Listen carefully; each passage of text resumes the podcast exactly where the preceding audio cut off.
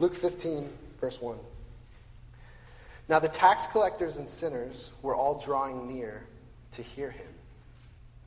And the Pharisees and the scribes grumbled, saying, This man receives sinners and eats with them. So he told them this parable What man of you, having a hundred sheep, if he has lost one of them, does not leave the ninety nine in the open country and go after the one that is lost until he finds it? And when he's found it, he lays it on his shoulders, rejoicing. And when he comes home, he calls together his friends and his neighbors, saying to him, Rejoice, saying to them, Rejoice with me, for I have found my sheep that was lost. Just so I tell you, there will be more joy in heaven over one sinner who repents than over 99 righteous persons who need no repentance. Or what woman, having 10 silver coins, if she loses one coin, does not light a lamp and sweep the house and seek diligently until she finds it? And when she has found it, she calls together her friends and neighbors, saying, Rejoice with me, for I have found the coin that I had lost. Just so, I tell you, there is joy before the angels of God over one sinner who repents. Let's pray together. Our Father in heaven, we thank you that you have spoken to us your word, that you have not left us in this world with no revelation of who you are, what you're like. We ask that you would teach our hearts about the hope, the grace that you show us in Christ. Be our teacher, and we ask that you'd send your spirit, um, that uh, you would take your perfect word and you would speak it and apply it to each one of our lives. Lord, you know what is happening in each one of our lives. You know the struggles that we're facing. You know the sins that we're facing. You know the hope that we need. And so we ask that you would take this text and apply it to each one of the lives here um, as our good shepherd um, who comes to the sheep, who finds the lost sheep. And so we look to you in that hope. Give us a repentant heart, a soft heart. And we ask this in the name of our Lord Jesus. Amen. So, um, we're talking this morning about what it means to be lost. You know, we have, Jesus tells two parables one about a lost sheep and a lost coin. And that's kind of in the Bible, right? Being lost is kind of an image or illustration of what a life apart from God is like, is, is being lost. And I think it's actually, it's actually a fascinating image um, to talk to us about our spiritual life. Um, if you're, if you were in my house for any length of time and heard any stories about my family, one story that would certainly come up is uh, as a three year old, I, I, grew up down in Bellevue, and uh, on Mother's Day, my family went to Bellevue Square, Bellevue Square's big mall down in Bellevue, and uh, you can imagine on Mother's Day, the, the mall is a crowded place. There's people going everywhere. And at Bellevue Square, there used to, I don't know if they still have this, used to be this little boat in the middle of the mall where kids would climb on. And so on this day, we, uh, I, I, needed to get some energy out, so I'm playing on this boat, and there's kids everywhere, there's parents piled everywhere. And I heard my siblings, my siblings are older, you know, they're not into playing on boats, and so they, they were talking to my dad and say, hey, let's go, we should go get some cookies, and Mrs. Fields Cookies was somewhere on the other side of the mall.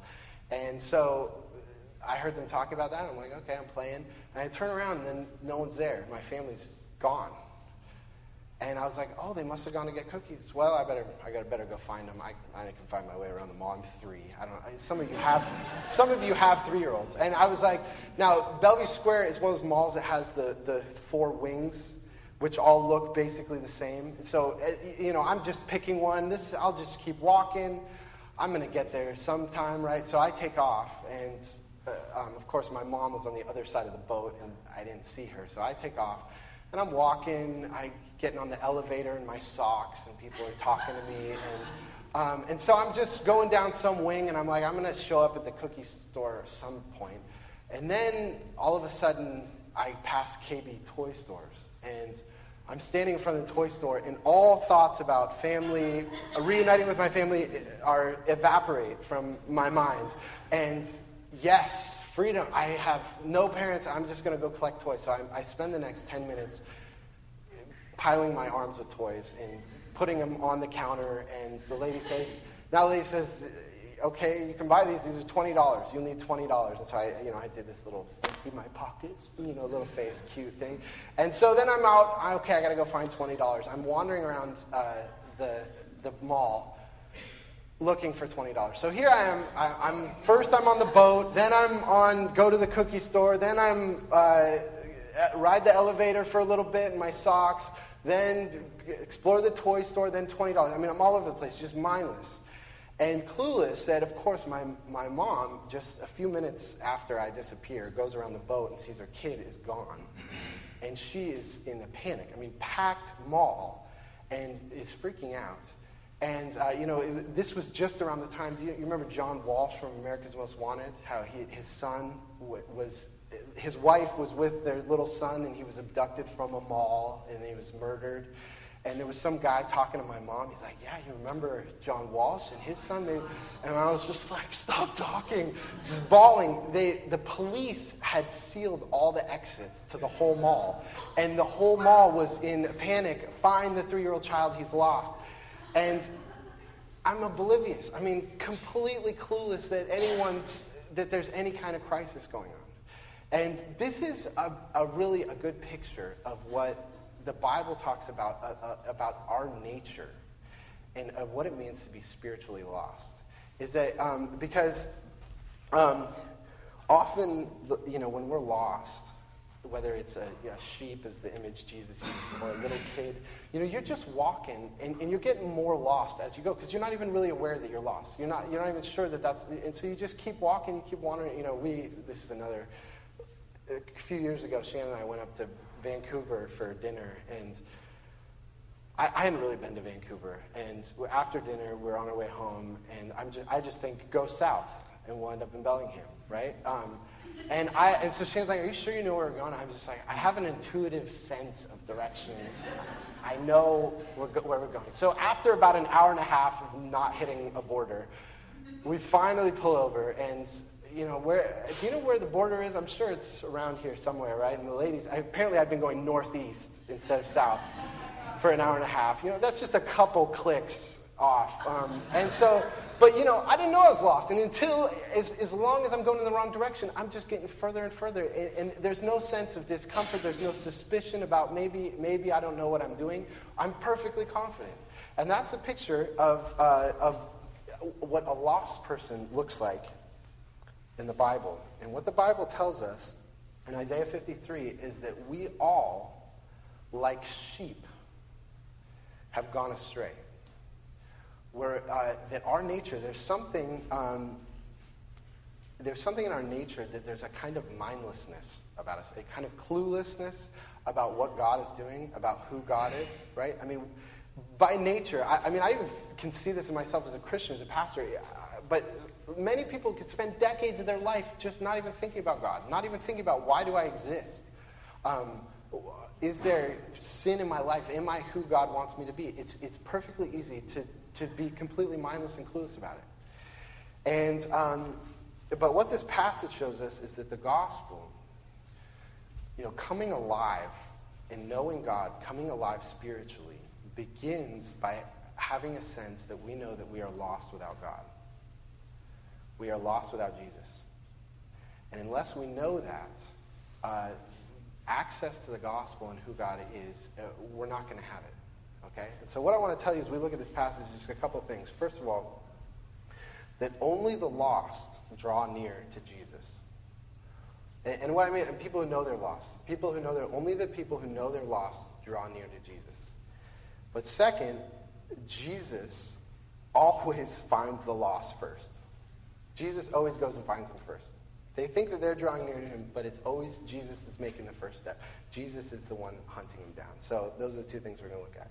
So first, uh, only the lost draw near to Jesus. Now our passage begins in verse 1 by saying this. Now the tax collectors and sinners were all drawing near to him. And the Pharisees and scribes grumbled, saying, This man receives sinners and eats with them.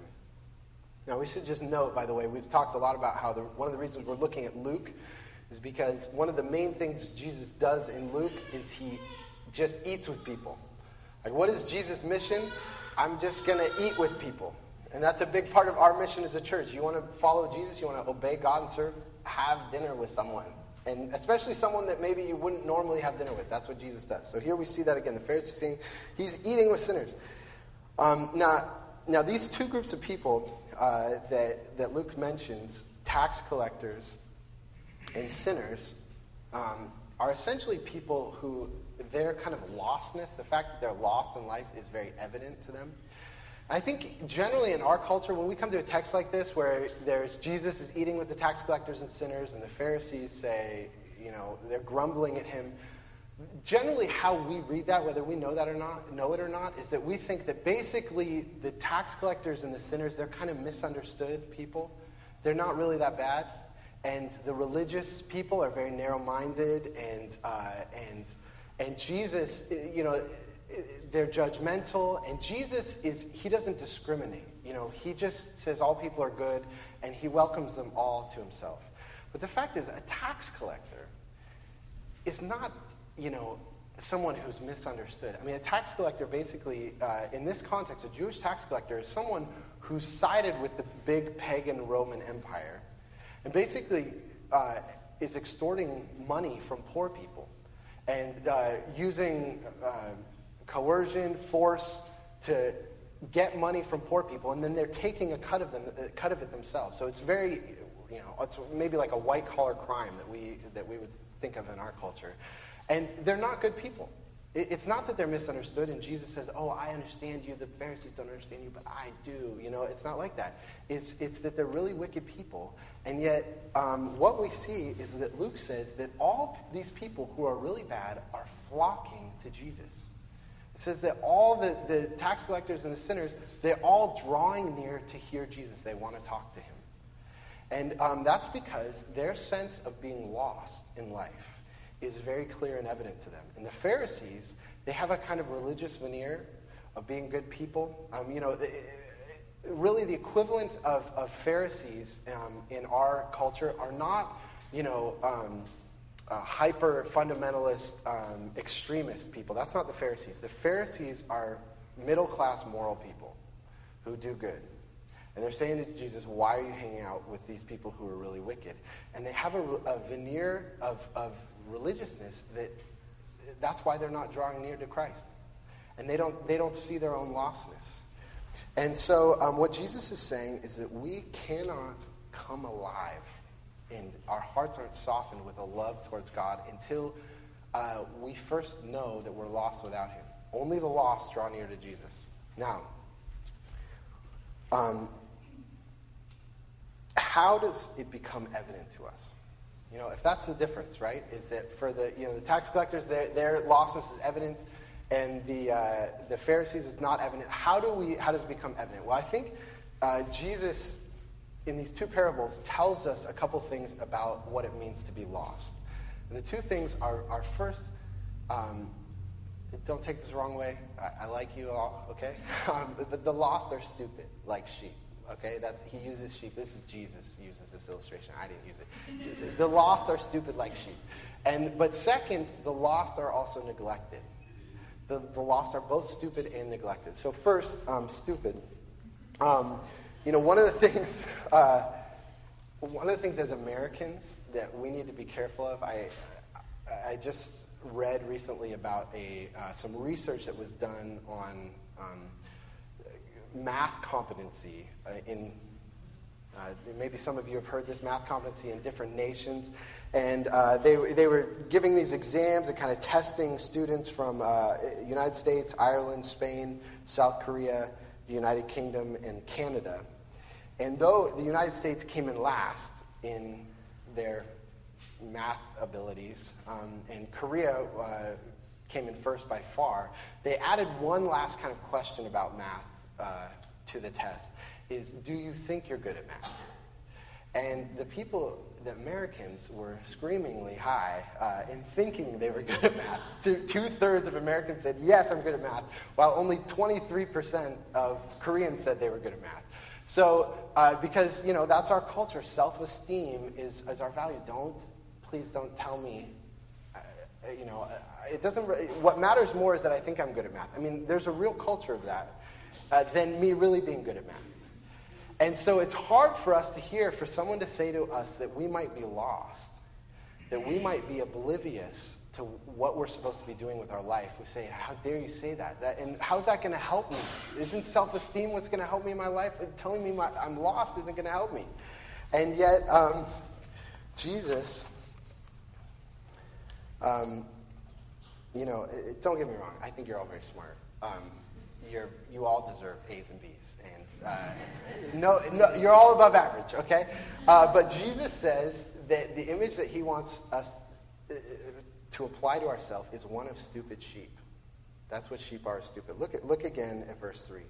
So he told this parable What man of you, having a hundred sheep, if he has lost one of them, does not find the 99 in the open country and go after the one that is lost until he finds it? Okay, why do sheep get lost? They get lost because they're, you know, do do do, gonna eat some grass, do do, you know, ba ba ram you, walking around, right? They're not thinking about, oh, I need this shepherd, I want some grass, uh, and they're they're kind of mindless and clueless. And what Jesus is saying is that our nature, to um, to not be thinking, to be kind of oblivious to our situation, uh, that's our nature spiritually. And you, and you know, by the way, most people who, did, who walk away from their faith, it doesn't happen usually as a defined moment where I'm going to say, I don't want to be a Christian anymore. I'm, I, I woke up this morning and I don't believe it. It doesn't work like that. It's, it's a gradual drifting away like a sheep that's kind of wandering. It's kind of, it, it's not really paying attention. It's not this willful defiance. The willful defiance may come later, but, um, but for most of the time, it's just a gradually stepping away. And what Jesus says is uh, the Pharisees aren't, away, you know, aren't aware of that. Actually, I was just talking to a, a pastor who, in their church, they did a, this process where they were meeting with all the men uh, in their church one on one, and they were just kind of doing, taking their spiritual temperature, you know, barometer. And one of the questions that they had asked the men was, "Do you struggle with pornography?" And they found in this process that over half the men in, in this church were struggling with pornography. And what he said that the conversation usually went something like this. Um, so do you struggle with pornography? Yeah, I've, you know, I've struggled with that in the past. Um, that's, and, and so they said, well, so have you looked at pornography recently? Yeah, I, you know, maybe once a month I, I look at pornography. Um, and they say, okay, so like these last few months, you'd say once a month these last few months you've looked at pornography? It's probably more like once a week. Right? It's probably, recently now I think about it, it's once a week. So this, you know, in a given week, do you look at pornography one time, two times, three times, four times? Pro- probably three or four times now that I think about it. Um, and you see that it went from this is something I was struggling with in the past to I'm looking at pornography three or four times a week there is an, a sense of oblivion, you know, it, it, a, clueless to their spiritual state. And, uh, and Jesus, and, and, and one of the things that, um, you know, that, that's a sense of, of being lost, of wandering. And what he said was, for many of them, they said, yeah, you know, I know God probably doesn't want me doing that. Um, but, you know, there wasn't this seriousness about it. And the fact is, when you realize you're lost, there is a sense of fear, a small sense of fear that, that stirs up in your heart where you say, oh my goodness, what's happening to me? You know, we, we used to live in uh, St. Louis. St. Louis was, at least when we were living there, it was the most dangerous city in the United States. And we were going to visit some friends, you know, seminary, we were in seminary. Seminary students buy cheap houses, so they're kind of in, you know, on the edge of kind of dangerous neighborhoods. So we were visiting a friend, and again, you know, I, I thought I knew where I was going, and we just and there are several neighborhoods that, you know, you know, white dude with the minivan and the kids, you know, was, uh, you know, there's people smoking crack on the, um, on the corner and everything's boarded up and it, it was a dangerous place to be. And you should have a sense of like, wow, I need to be jolted out of this. A sense of fear that I don't know where I am. I don't, I'm lost. And so, um, what Jesus says um, is that being lost is a little bit like the mindlessness of a, of a sheep, just kind of going on. It doesn't, it's not even paying attention to what's happening. By the way, you know, I should mention, by the way, I, you know, I bring up pornography, and, I, and that's among, there are all kinds of, of things that we um, have addictions to or habits towards. And I, I, just want you to know that it's important in this church, it's okay to talk about those things that if those are things that you're facing and you feel yourself wandering that way, or even if I'm saying things, whether it could be alcohol, it could be your job that um, you're working too much on, tell someone. You know, come and tell me. I'd love to sit and have coffee and talk to you. You know, if you're in a home group, talk to your home group leader, talk to someone in your home group, someone you trust, Trev, someone. But this is a place you can talk about this. this uh, and that's really the beginning of, of becoming unlost, I, however you want to say it. So, so the first thing that Jesus says is, is that um, lostness, how we become aware of it, is that first there's, it's a wandering stupidity. I, I couldn't think of another word. Sorry. Okay. Second, um, though, you know, Jesus is very balanced. He's nuanced. He's holistic. He also says that the reason that we are lost is because we're neglected. It's not just because of our nature that's stupid, but we're also neglected. Look at what he says in the second parable, verse 8. Or what woman having ten silver coins, if she loses one coin, does not light a lamp and sweep the house and seek diligently until she finds it? So Jesus uses the image of a lost coin. Now, a coin doesn't get itself lost, right? A coin is lost because someone was careless with it. You know, someone has neglected wa- watching it. And the reality is that all of us come here both as people who are sinners people who have a nature that to wander away from God and to disobey God, but we're also people here who have been sinned against. We are a mixture of that. You know, if you've read any psychology, probably, I mean, at least in the last hundred years, but this has probably been, a, this is, this is an ongoing question throughout history of what determines what we do in our life, you know, the decisions that we make. Is it our nature? You know, do we have a certain temperament? Do we have, do we kind of there's certain ways we make decisions. It's us that's responsible for our decisions. Or is it because how we've been nurtured, right? You know, how we've been grown up, our family, the environment that uh, we grew up in. Which one determines it? And you know, this represents the very, you know, two polarized portions of our, our nation right now. You know, conservative people, they, uh, they look at the poor and they say, listen, you live in the most prosperous nation in the, in, the, uh, in the world. There's tons of opportunity. If you just work hard, if you apply yourself, you can make money and you can get, you can get jobs. But, you know, people are lazy and they, uh, and they make choices that cause them to be poor. You know, and that's why I say we can't, we have to be careful of just dumping money uh, at people because we're encouraging them to make these decisions. So a conservative person says that, and then a liberal person says, listen, it's not that simple of them just making choices. I mean, we just, you know, we just watched uh, Waiting for Superman uh, last night. I don't know if you know that's a, a documentary on the public school system. And they, they were talking about these schools, uh, inner city schools that are, are uh, dropout factories. You know, one guy who's a principal said that his school over the last 30 years or something, they'd had 60,000 students come through there, and 40,000 of them didn't graduate from high school. And they had these video cameras in these schools. And, uh, you know, a kid brought in a video camera, and there's a whole classroom. Everyone's just uh, doing whatever they want. They're playing cards, they're um, hanging out, talking, and the, and the teacher's just sitting there reading a magazine, doing nothing. And, and one of the big things is listen, the kids are making bad decisions, but they're also in an environment that's being careless with them, that's neglecting them. And that's why they're lost, also. And Jesus gets that. He says you are a mixture of both someone who is, has a sinful heart that wants to stray away from God, but you're also someone who's, who's, sinned, who's been sinned against. And, um, and so Jesus, you know, doesn't fall into our categories. You know, and just uh, using the example of, of um, you know, sexual addiction, listen, why, why does someone fall into sexual addictions? Is it because they're willfully choosing it? Yeah, that's, they're probably making decisions that they shouldn't make. But it could also be that, you know, they grew up in a family where there was a bad example of what sexuality means. And they've been learning that their whole life. They don't know anything different. They've been neglected. And so they're lost. And so Jesus gives us a, a, a complex picture of, of the human state. It's a holistic picture. It doesn't fit actually into any of our categories. It's, it's a full picture.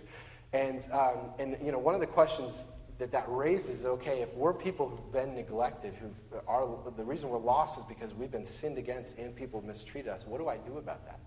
You know, how do I, if, if, it's because of what other people have done, well, it's really interesting. Jesus, first, he says about the stupid sheep. This is what he says about stupid sheep, verse 7. Just so I tell you, there will be more joy in heaven over one sinner who repents than over 99 righteous persons who, have no, who need no repentance. So, you know, sheep that are going astray, we might expect Jesus would say, What does the sheep need to do? The sheep needs to, uh, uh, to repent, you know, get back on track. But listen, he says the same thing about the coins. Just so I tell you, there's, there is uh, joy before the angels of God over one sinner who repents. And for us who have been, you know, people have sinned against us, and what do I do about it? You know, either I'm making stupid choices in my life or, or people have damaged me my whole life. What do I do about it? The answer in both is to repent and to turn to Jesus. And now, you know, most of us, I think when we think about um, repentance, like if we, if there, if there, if that fear has kind of stirred in us that wow, I don't know what I'm doing with my life, I, I, I don't know who God is, I, I'm feeling lost. And we think of repentance. What we imagine, your repentance, the word means to kind of turn around. You know, you're going one direction, now turn the other direction. And we imagine it's like, okay, I've been on this path a long way. Now I'm going to turn around, and I got a long path behind me to get back. And that's intimidating. But one of the things that Jesus says here is that what happens when we turn around is we find out that there's not a long path behind us. Jesus is already there we don't repent and go find Jesus. He already he finds us. You know, you know, I told you that story when I'm at the mall. I'm lost and I'm wandering around looking for toys and twenty dollars. You know what happens? I'm walking around. All of a sudden, some woman comes running and just, you know, she's on the search party looking for me. Grabs me, you know, didn't ask permission, didn't ask, tell me who she was, swoops me up and just starts running through the mall, you know, with a three year old. And I'm like, Do I know you? What? Uh, and throws me into my mom's arms. And that's, and there's, and uh, that's the picture of what the gospel is about. It's not about us saying, you know, I'm going to I'm going to get my life figured out again. It's Jesus coming and swooping us up and bringing us home. And so that's, that's our second point. It's not just that it's only the lost, it's only people who know that they're lost who draw near to Jesus, who are shaken up by that. But actually, Jesus always finds the lost first. Um, now, um, it's just amazing. This is, this is a call. Jesus is talking about calling people to repent. And look at how he describes it. I mean, uh, look at verse 6. This is how he describes it. You should repent. You're a sheep that's wandering astray. This is how you, you should repent. This is what you need. Uh, verse, uh, um, uh, let's say verse 4. What man of you, having a hundred sheep, if he has lost one of them, does not leave the 99 in the open country and go after the one that is lost until he finds it? And when he has found it, he lays it on his shoulders, rejoicing. And when he comes home, he calls together his friends. Uh, his uh, sorry, he calls together his friends and his neighbors, saying to them, "Rejoice with, with me, for I found my sheep that was lost." He's saying, you know, you should repent. This is what it looks like. You're a sheep that's kind of going uh, the wrong way, and the shepherd comes and picks you up and puts you on his shoulders and starts running with you. This is the same thing with the coin. And um, and, and, what Jesus is saying is these tax collectors and these sinners are drawing near to Jesus. They want to hear him. And the Pharisees are saying, Why are you eating with these people? And then Jesus says, You think they're coming to me. You got it all wrong. I'm coming after them. That's the whole point. That's why I've come is I'm coming after them. The reason they're drawing near to me is because I've already come. I'm the shepherd who's coming and picking them up.